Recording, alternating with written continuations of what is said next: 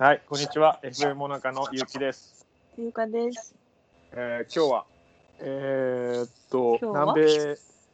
米のペル、はい、ペルタイの方にゲストに来ていただきました。よろしくお願いします。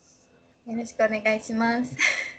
はい。じゃあ自己紹介を簡単にお願いできますか。はい。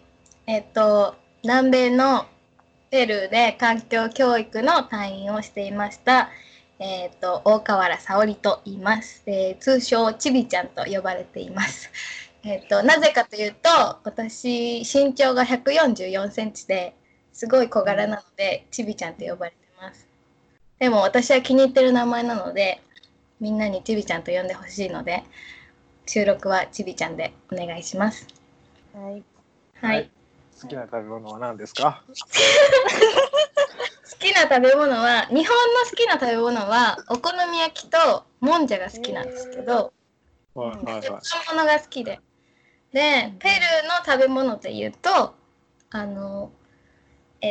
ゃがいもをペースト状にしたピューレみたいなのがあるんですけど、それをカウサじゃないんですよ。パパデピューレって言うんですけど、本当にじゃがいもと牛乳とチーズを混ぜてドロドロにしたやつをご飯にかけて食べるのが好きです。はい、ありがとうございます。もう一回ご飯の名前を教えて。パパデプーレ。プーレでパパ。プーレでパパ。出てきました。初めて聞いた。うん、マッシュポテトも出てこない。家庭料理？家庭料理の出てこんよ。出てこないですか？出てこない。英語で出てこない。おい。ですよ。名前間違ってんじゃねえの？これででも英語で入れたら出た。私出た。ペルー語で入れても出なかったよ。あ、カタカナで入れたら出ない。そう、マッシュポテト。日本語で言ったらマッシュポテトです。マッシュポテトをご飯にかけて食べるんです、ペルー人。だから炭水化物みたいな。もうだからお皿真っ白なんですよ。ご飯白、マッシュポテト白だから、カレーみたいにして食べるんですけど、だから左半分マッシュポテト、左半分。すごいお腹いっぱいになりそうだね。すっごい腹持ちいいですよ。やばい。そうなんだ。マッシュポテトめっちゃ好きだけどご飯と食べたことないかも。でも基本なんかじゃがいもは絶対ご飯についてきます。すごいね。なんかペルーでじゃがいもの、発祥地、じゃがいもとトマトとトウモロコシとかいっぱいなんか野菜の発祥地で、じゃがいもとかトウモロコシとかもう300種類とかあるんですよ。ちっちゃいのから大きいのからなんかいろいろあって、もうだから食卓には必ずじゃがいもの料理があるみたいな。レストランとか行ってもじゃがいもついてきます。じゃがいもとかさつまいもとか芋系はついてきますね。いや、ペルー料理って10年ぐらい前めっちゃ流行りましたからね、世界中で。なんかそう知らないかな。でも一度ペルーがなんか美食の国で有名みたいな。そう。もともとペルー料理ってのはそうスペインの文化の影響も受けてるし、中華系の人たちの影響も受けてて、その先住民の料理とかもあって、3つの文化がうまく混ざった料理で、なんていうんだろう、日本人の口にも合うし。日本人の口に合うといえば、ロモサルタードっていう食べ物があるんですけど、もう日本人の味です。醤油と味の素を使うんですよ。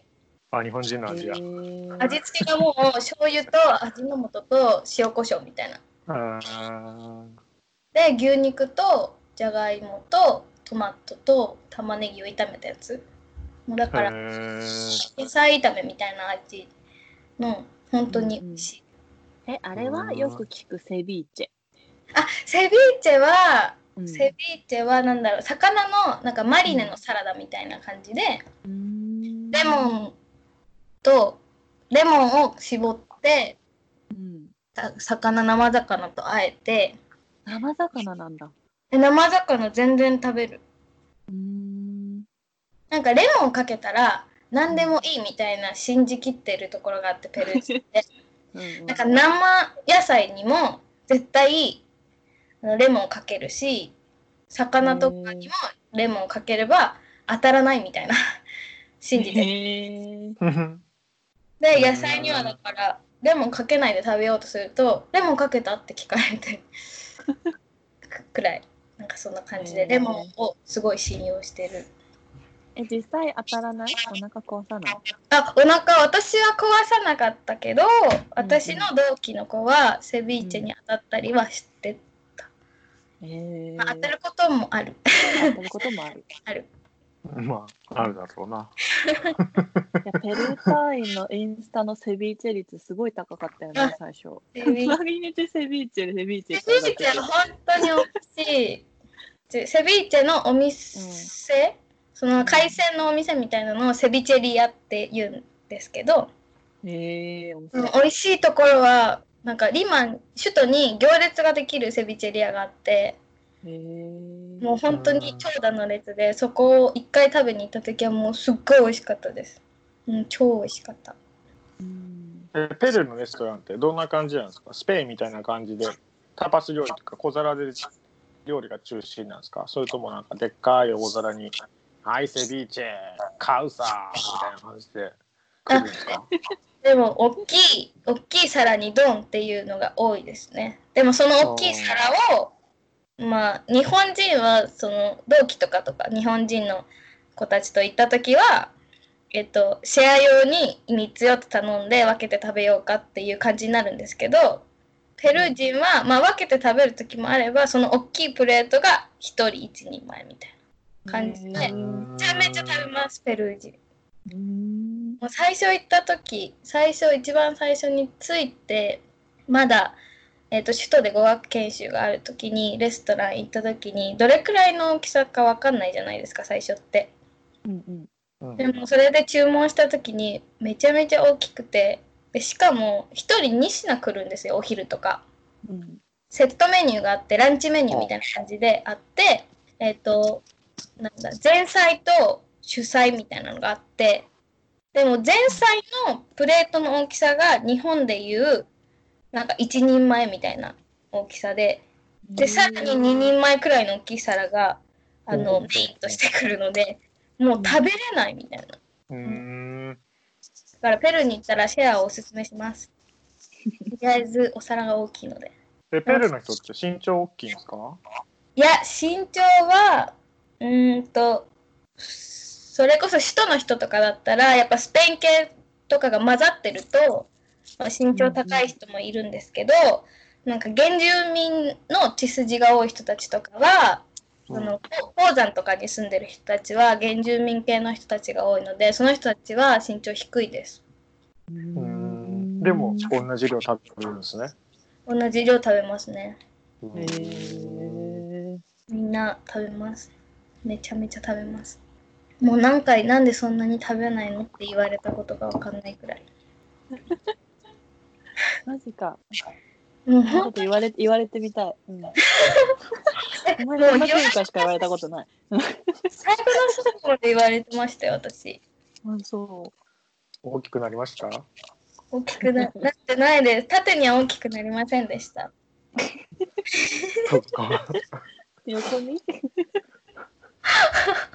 でも芋ばっか食べてるとなるよね。そう、炭水化物に炭水化物が多いし、なんか葉野菜とかも少なくて、なんかサラダもじゃがいもとビーツとさつまいもの角切りにしたサラダとか、名前忘れちゃった。なんかサラダもじゃがいもみたいな。美味しいんだろうな。美味しかったです。美味しいと思う。全然ペルーの料理本当に恋しいです今。ペルーで一生過ごせる？一生悩むんだ。食事は一生ペルー料理、でもまあ生きていけなくはないけど環境的には嫌です。あ、そうなんだ。首都でも厳しい。治安がってこと？いや、首都首都は逆になんか私都会が好きじゃなくて、あでも首都は全然生活しやすいです。もうなんか東京までは行かないですけど全然超都会です。めちゃめちゃ都会、路線バスもあるし、治安も？治安はでもエリアによって全然変わりますけど、首都は、夜はでも危ない。フィジーとペルーだったらどっちがいい？ペルーがいい。そう、マジか。ペルーがいい。マジか。ペルーがいい。あ、そうなんだ。ペルーを選ぶポイントは何ですか？やっぱり観光地が多いのと、なんか自然に行こうと思えば自然があるし、都会に行こうと思えば都会に行けるし。フィジーも一緒や。いや、フィジーはなんか。あれ、フィジーどんぐらい行ってたっけ？私3ヶ月いました。3ヶ月か。フィジーはなんかずっと汚くないですか？汚くないよ。多分ゆかさんラウトカですよね。ラウトカ。ラウトカだよね、つりちゃん。私もラウトカにいたはずなのに、なんかそんなのなんかフィジーの語ってたじゃないですか、フィジー単位の人と。なんかあの話を聞く。と絶対私がいたラウトカとゆかさんがいたラウトカがそんなに雑なとこありましたって感じ。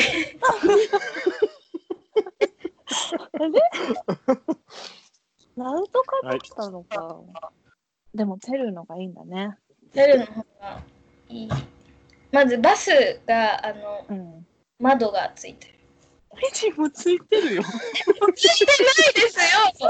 ついてないのもあるけど、ついてるのもあるよ。ついてるのもあるんですか？私ついてるのやったことないもん。音楽ガンガンかかってません？かかってる。ガンガンかかってて、ガンガン風入ってくるから。なんかわかんない。あんまりやったことないけど、それがいいんじゃないの？いや、それ最初は良かったですけども、途中から嫌でした。あ、そっか。あとインド人がめっちゃナンパしてきません？してくる。してきますよね。うるせえよってなる。スラング、そう、ヒンディー語でスラング覚えてそれ言うようにした。言葉にとってことですか？そうそう。あ、そうなんだ。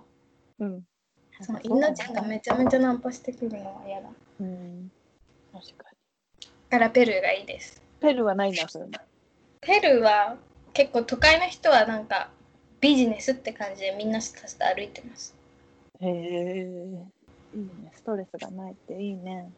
食べ物も美味しいし、まあ、それが一番かもしれないんですけど、それでどこに住んでたんでしたっけ？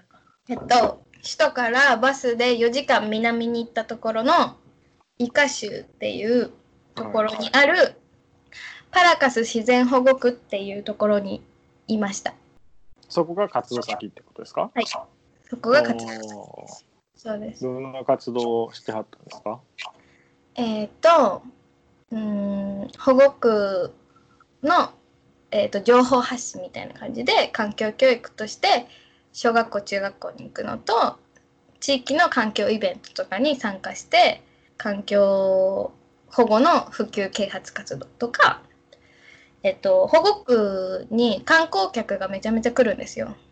でパラカス自然保護区でマチュピチュの次に観光客が来る場所で、日本人にはあんまり有名じゃないんですけど、ヨーロッパの人とかアメリカの人とかそれこそクルーズが来たりとかしてすごい観光客が来るところで、夏1月から3月まで一番繁忙期なんですけど、バケーションシーズンで1日に入場数が4000人1日で入ります。何があるんですか、そこには？自然保護区のビーチが、3カ所くらいあるのと、泳げるビーチがあるのと、あとは全部、まあ、砂漠みたいな感じなんですけど、なんかその四輪バイクで砂漠を見て回ったりとか、あとは展望台がいくつかあって、その綺麗な自然の景色を眺められるっていうのと、あとは隣っていうかパラカスの自然保護区の中じゃないんですけど、もう一つ違う保護区があって、その保護区は島なんですけど、島で、ボートで、ペンギンとかオタリアとかアシカ類とか、海鳥を観察できるんですけど、そういうツアーがあって、それがすごい人気です。自然に触れるツアーみたいな。どれくらいの大きさがあるとこなんですか？東京ドームで30、ね、東京ドームわかんないですけど33万ヘクタール。33万ヘクタール。東京ドーム何個分ですか？いや、わからん。ヘクタール。でもずっと33万ヘクタール。どれぐらいの大きさ？東京23区ぐらい。東京に北から南まで車で1時間半くらいです。そこの、はい、なんですか、広報活動というよりも、その保護区を活用した環境教育っていうのを周辺の学校の生徒に提供してたってことですか？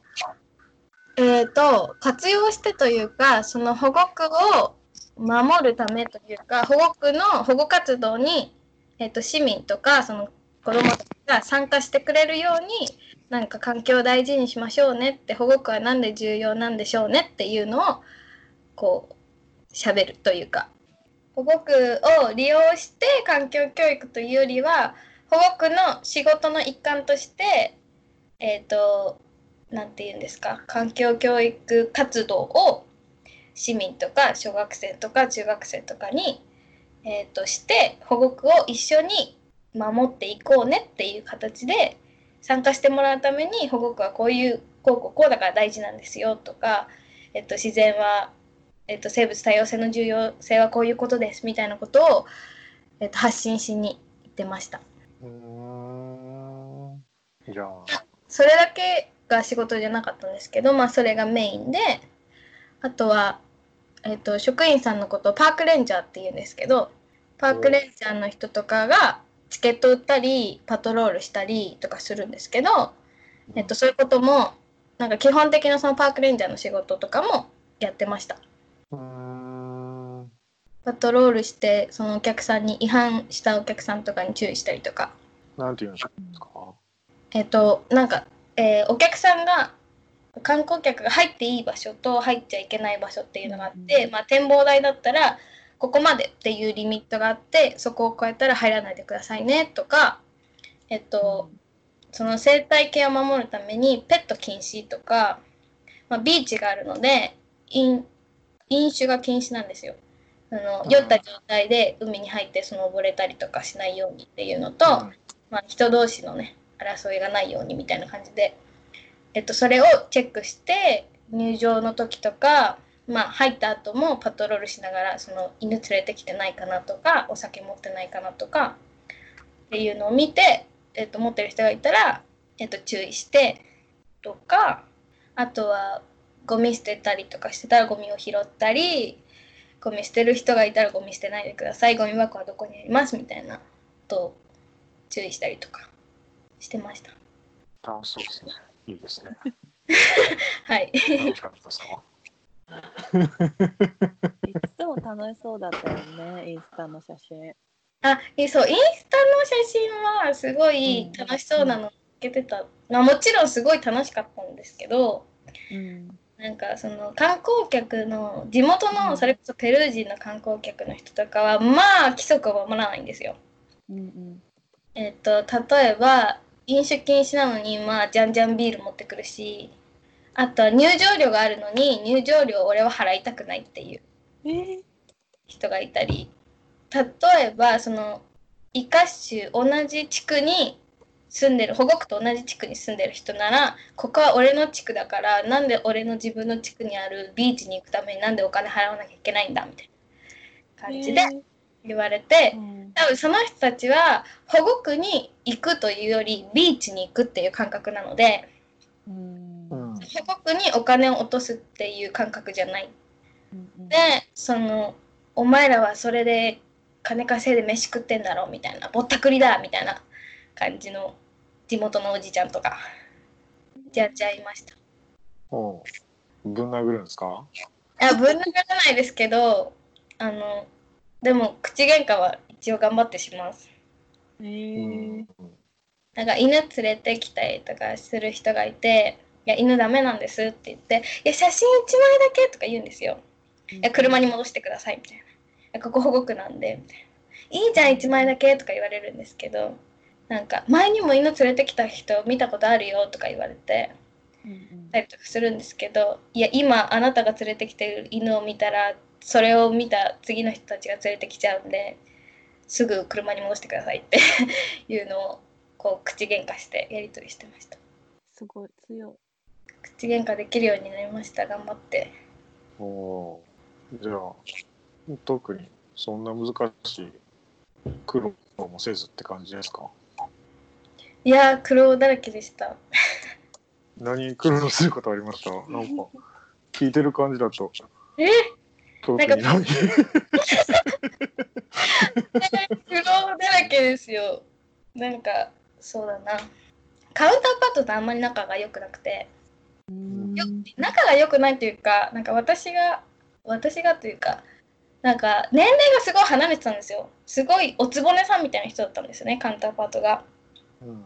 で、なんか環境教育の自分は責任者だと言ってはいるけれど、なんか仕事があまりできないというか、なんか結局私が自分でいろいろやらないと何も進まないみたいな感じで、なんか最初は自分でもうどんどんやっちゃって、なんか職員さんをいろいろ巻き込みたかったんですけど、巻き込みたかったっていうか、そのカウンターパートなんか何でも嫌みたいになっちゃって、で結局私がその1回目のなんだっけ、JICA の集まりあるじゃないですか、公務、まあ、報告会的なこと？あ、そうです。報告会、中間報告みたいので、首都に上がるときとかにイベントとかが被ると、なんかこのイベントあなたがいないのに誰がいるのって言われたりとかして、いやーみたいな、そのなんかアテンド、他の人なんか物は準備しとくから他の人みたいなこと言っても、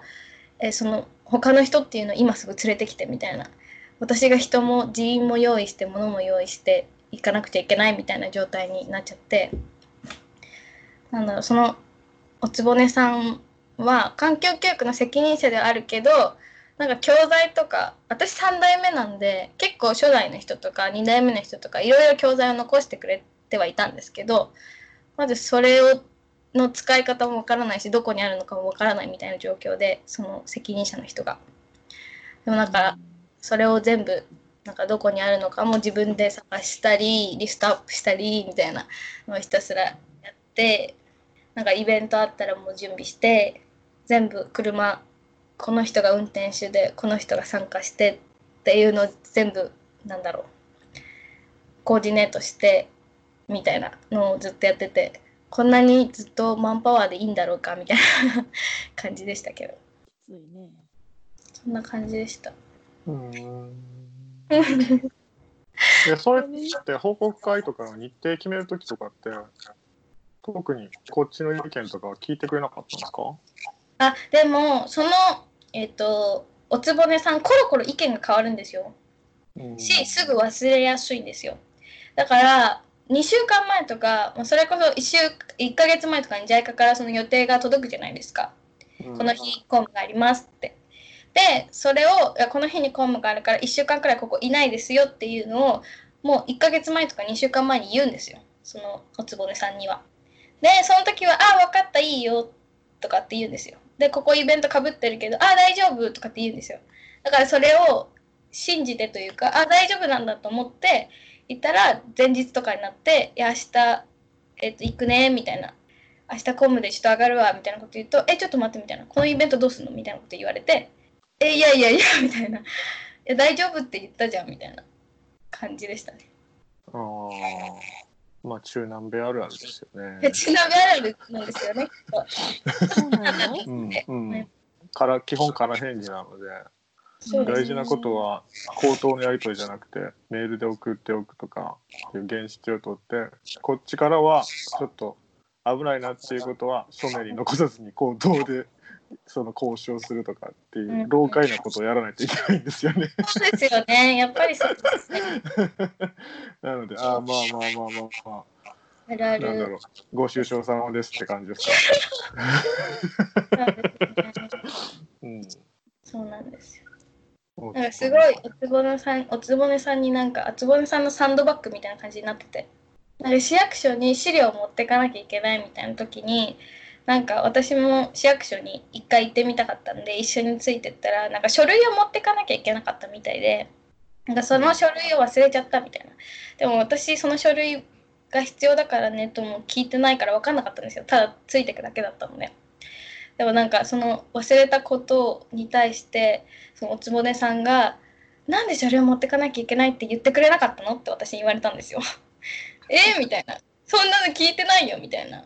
でなんか挙句の果てに、なんかその国内のボランティアの子たちも一緒に働いてるんですけど、なんか国内のボランティアの子たちはまあ給料はないじゃないですか。でも私は JICA からお金が出てるじゃないですか。で3代目なので、もう JICA のなんだろう、そういう給料が出るとかいろいろ知ってるので、なんかあなたはお金もらってるボランティアなんだからもっとちゃんと働いてとか言われて、みたいな。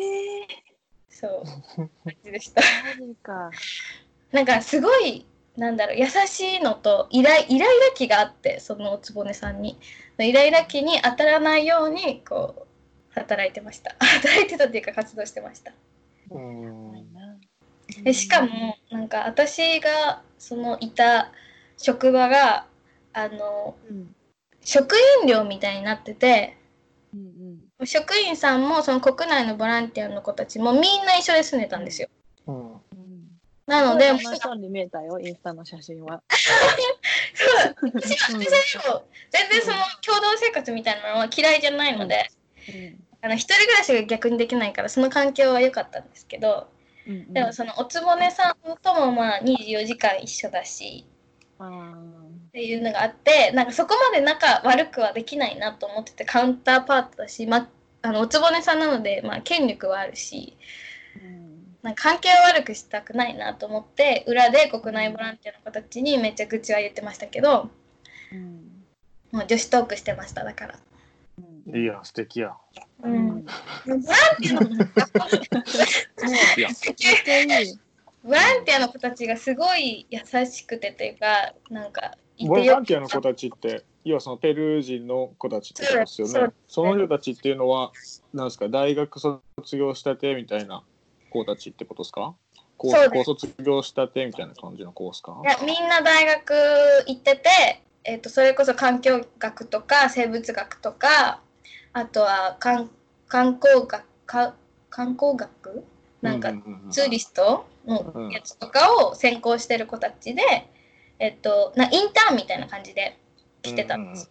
で3ヶ月ごとに人は変わるんですけど、10人くらい3ヶ月ごとに入れ替わるんですけど、もうその子たちと4人1部屋で2段ベッド2つ部屋にあって、4人1部屋でしんどつらいね。でも私はそれが好きでした。涙出るわ、発狂しそうになるわ。1人半くらいの部屋の中に2段ベッド2つと、本当に狭いのだから。全然狭いね。狭い。すごい狭いし、2段ベッドなのに2段目に登るはしごがなくて。どういうこと？よじ登るしかなくて。マジで。最初の1ヶ月くらいは私2段目だったんで、嘘でしょ、頑張ってよじ登ってでもその2段目とかめちゃめちゃ揺れるんですよ。なんかなんだ、2段ベッドがこう2段とも一緒の1本の柱でつながってるわけじゃなくて、本当にベッドとベッドをネジで止めたみたいな感じでそうだからもう1段目と2段目は本当は一つのベッドだったみたいな。わかります？わからない。わからない。もともと2段ベッドじゃないものを2段ベッドにしたってこと？そうそうそう。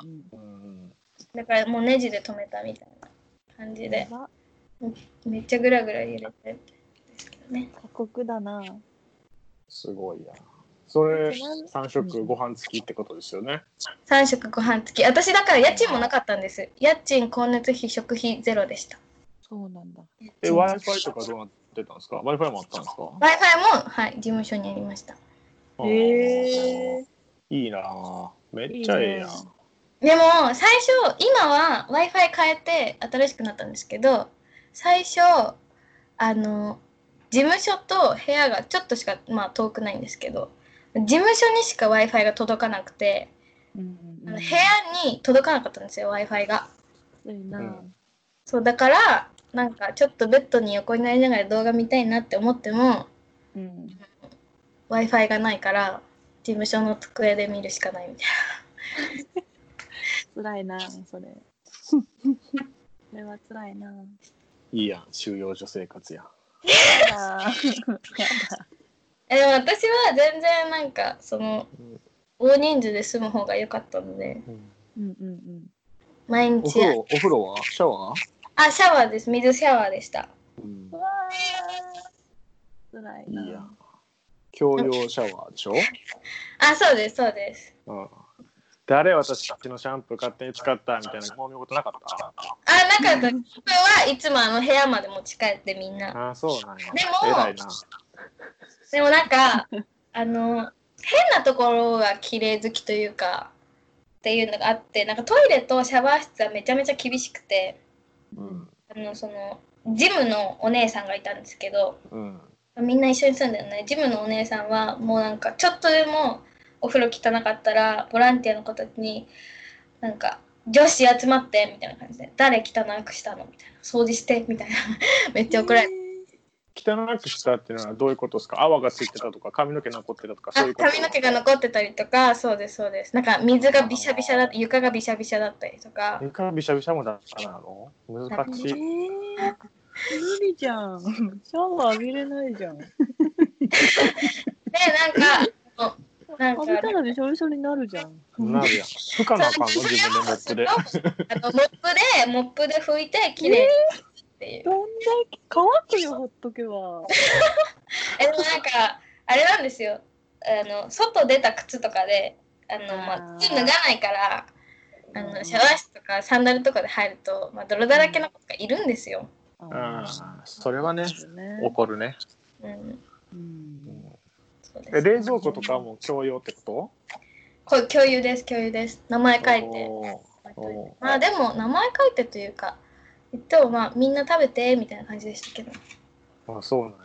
でも一回ありました。一回なんかチーズ事件があって、なんかチーズを毎朝食べるジムの女の子がいて、でもある日亡くなってたらしくて、なんか冷蔵庫の前にめっちゃでかい張り紙が貼ってあって、私のチーズ誰が取ったって戻しとけって書いてあって。誰だろうねみたいな。もう結局犯人は分かんなかったですけど、あるだろうな。でもなんか結構グループで分裂するというか、結構それが女子あるある。そうなんかジムのお姉さんたちはちょっと年上と、ボランティアの子たちよりはちょっと年上で、しかも働いてる年数もあるので、なんかお姉さんたちグループとボランティアたちグループみたいなので分かれてて、でボランティアの子は3ヶ月で入れ替わるから、なんだろうな、私はずっといるから、そのお姉さんたちとも一応仲はいいんですよ。でもボランティアの女の子たちはなんか一緒にお昼食べたくないとか、一緒に夕飯食べたくないとか、私は別にいいのになと思いながら、私は別に中立にいたんですけど、どっちとも仲いいみたいな感じだったんですけど、その女子の派閥みたいなのが一応あって、でそれはめんどくさかったですね。その事務員さんたちも一緒に住んでるんですよね。住んでます、それって皆さん独身ってこと？家族でいるってこと？一応家族を持ってる人たちはいて、シフト制、事務員さんは土日休みなので、土日に金曜日の5時半になったらもうみんなバスとかで家まで帰って、首都から通ってるっていうか人もいて、あ、じゃあ今1週間ぐらい泊まり込みで働いて、はい、週末帰ってみたいな。そうですそうです。やってる人もいるってことね。はい。やってる人もいます。で、職員さんたち、パークレンジャーさんたちは、シフト制で月に8日休みがあって、自分が好きなところでシフト入れて、シフト組んで休むって感じですね。だから私も月に8日、ここ休みますってシフト出して、そこで旅行行ったりとかしてました。月に8日っていうのは土日含めて8日ってこと？土日も働くので、土日含めてって言ったらいいんですか？おー、なるほどね。はい。年中無休で空いてるので、すごく。あ、そっかそっかそっか。観光として。すごいね。すごい。なるほどね。パークレンジャーってそういうライフスタイルなんだね。そうですね。ディズニーランド的な感じじゃないんだね。ディズニーランド的ななんかそういう感じに聞こえるじゃん。なんか夢の国じゃないけどなんかサファリパークみたいな感じ。そうそう。なんかちゃんとお休みはありますって感じのあれかなって思っちゃうけど、保護区だもんね。そうですね。一応失礼しました。いえ。そういう保護区で働くってあれなんですか？人気の仕事の一つなんですか？でもその、環境学とかで来るそのボランティアの子たちにはすごい人気でした。なんかペルー国内に一応76か所あるんですけど、国立保護区が、自然保護区が、なんかそのパークレンジャーになるためには最低3ヶ月のインターンじゃないけど、そのボランティアが必要なんですよね。だからパークレンジャーになりたいから来てるっていう子たちが結構多くて、でパークレンジャーのそのなんだろう、採用じゃない求人が出た時に、その条件として3ヶ月のボランティアがある人とか半年ボランティアの経験がある人とかって出るので、そこで採用されればパークレンジャーになってって感じですね。それはあれですか、ペルー人じゃなくてもなれるんですか？ペルー人じゃなくてもいけるプロジェクトは前あったって聞いたんですけど、今は基本国内の子ですね。ペルーの子、やってるのかは分かんないですけど、まあそうだろうな。でもなんか76か所全部やってるわけじゃなくて、なんかあるところとないところ、まあ大きいところはやってますね。イキトスとかもあります。なるほどな。ちびちゃんは将来何やりたいとかあるの？将来は今考え中ですけど、パークレンジャー？パークレンジャーはでも昔憧れてました。なんかアフリカが好きで、へえ、そうなんだ。パークレンジャーとかのドキュメンタリーとか NHK のドキュメンタリーとかめちゃめちゃ見てました。密漁者と戦うぞって思ってた。そうですね。密漁者から動物を守りたいみたいな、そういうスタンスです。かっこいい。すごいね。もともと動物がすごい好きで、なんか動物関係の仕事に就きたいなとはずっとちっちゃい頃から思っていて。大学は何を勉強してたんですか？大学は、環境学と、環境共生学っていうのを学んでて、まあざっくり言うと環境学と、あとは生物学的なところですね。なんかそういうのを勉強したらどういう仕事についてる人が多いのかわかんない。なんだっけな、開発業、そのビルを建てる前とかに、そこのダムとかを作る前に。そこの周辺の環境を調査して、ビルを建てるのに本当に環境に悪影響がないかとかっていうのを調べたりする、建設会社とか開発会社に勤めたりとか、就職したりしますし、動物園に勤める人もいるし、あとはそれこそ国立公園のスタッフになる人とか。いろいろだね。とかあとは観光業、その、なんだろう、自然、ネイチャー的な、なんていうの、エコツーリズム的なところに就職したりとか、もいますね。面白いな。それは北海道の大学やったら知床とかも行くってことですか？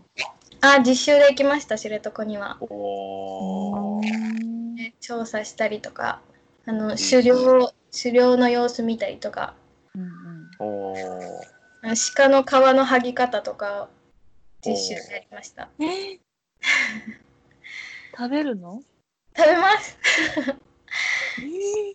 さばけるの？